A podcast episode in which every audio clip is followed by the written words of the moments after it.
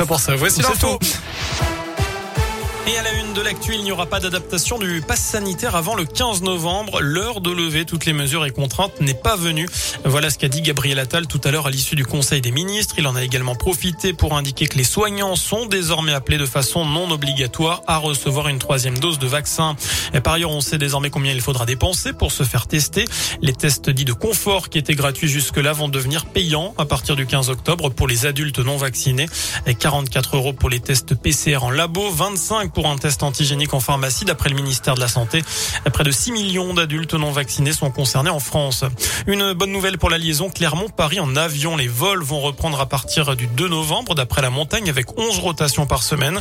Les réservations ouvrent d'ailleurs dès aujourd'hui. C'est Amélia qui assurera les vols après le retrait d'Air France pendant la crise sanitaire. Elles ont l'habitude du code rouge. Cette fois, elles lancent le code noir. Les sages-femmes étaient dans la rue aujourd'hui. Journée de grève pour dénoncer les baisses d'effectifs dans les services et réclamer plus de reconnaissance ainsi qu'une revalorisation des salaires. 200 sages-femmes de la région participaient à la manif ce midi à Paris.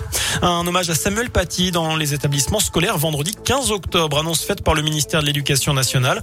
Un temps de recueillement pourra être organisé. Par ailleurs, une heure de cours sera possible avec un temps d'échange.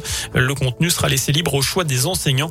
Samuel Paty, prof d'histoire géo, qui, je vous le rappelle, a été tué dans les Yvelines pour avoir montré des caricatures de Mahomet en classe. Le cercueil de Bernard Tapie sur la pelouse du Vélodrome. En ce moment, une chapelle ardente y a été dressé cet après-midi. C'est à la veille de ses funérailles dans la cité phocéenne. On termine ce scoop info avec un mot de sport, du foot. Rendez-vous à Turin ce soir. L'équipe de France défie la Belgique en demi-finale, non pas de la Coupe du Monde comme en 2018, mais de la Ligue des Nations. Ce sera à 20h45. La finale, ce sera dimanche face à l'Espagne, tombeur d'hier et eh bien de l'équipe d'Italie. Voilà pour l'essentiel de l'actualité. Passez une excellente soirée en compagnie de Vincent et de Nico.